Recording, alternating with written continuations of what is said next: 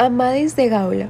El autor aquí deja de hablar del donce del mar y toma contar de don Galaor, que con el ermitaño se criaba, como ya oíste, siendo ya en edad de 10 y 8 años.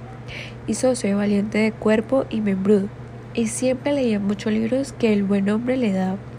De los hechos antiguos que los caballeros en armas pasaron, de manera que casi con aquello como con lo natural, con que nacieron fue movido a un gran deseo de ser caballero pero no sabía si derecho lo debía hacer y rogó mucho al hombre bueno que lo criaba que se lo dijese.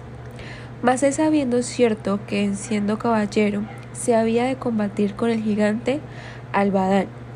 Viniéronle lágrimas a los ojos y díjole, Mi hijo, mejor sería que toméis otra más segura para vuestra alma, que poneros en el armas y en el orden de la caballería, que muy trabajosa es de mantenerse.